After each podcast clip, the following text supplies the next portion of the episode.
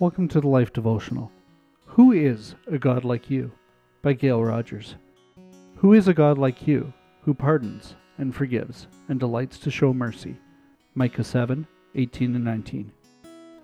Micah was a prophet who spoke with tenderness, even when he sounded the alarm that God hates rebellion and empty ritualism, yet delights in pardoning those whose hearts are bent towards him. The Old Testament reveals to us the love and character of God. The message is the same today.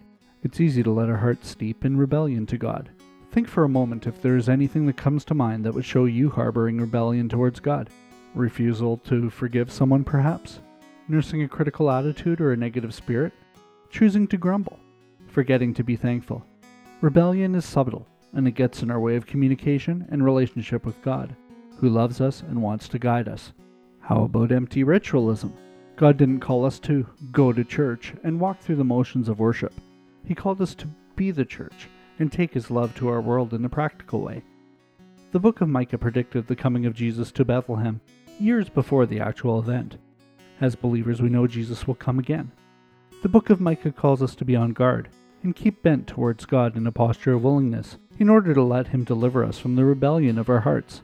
As we await Jesus' return, let's see Him coming today in the face of the person we meet who needs our word of encouragement or hand of help. Let's show others our God who delights to show mercy.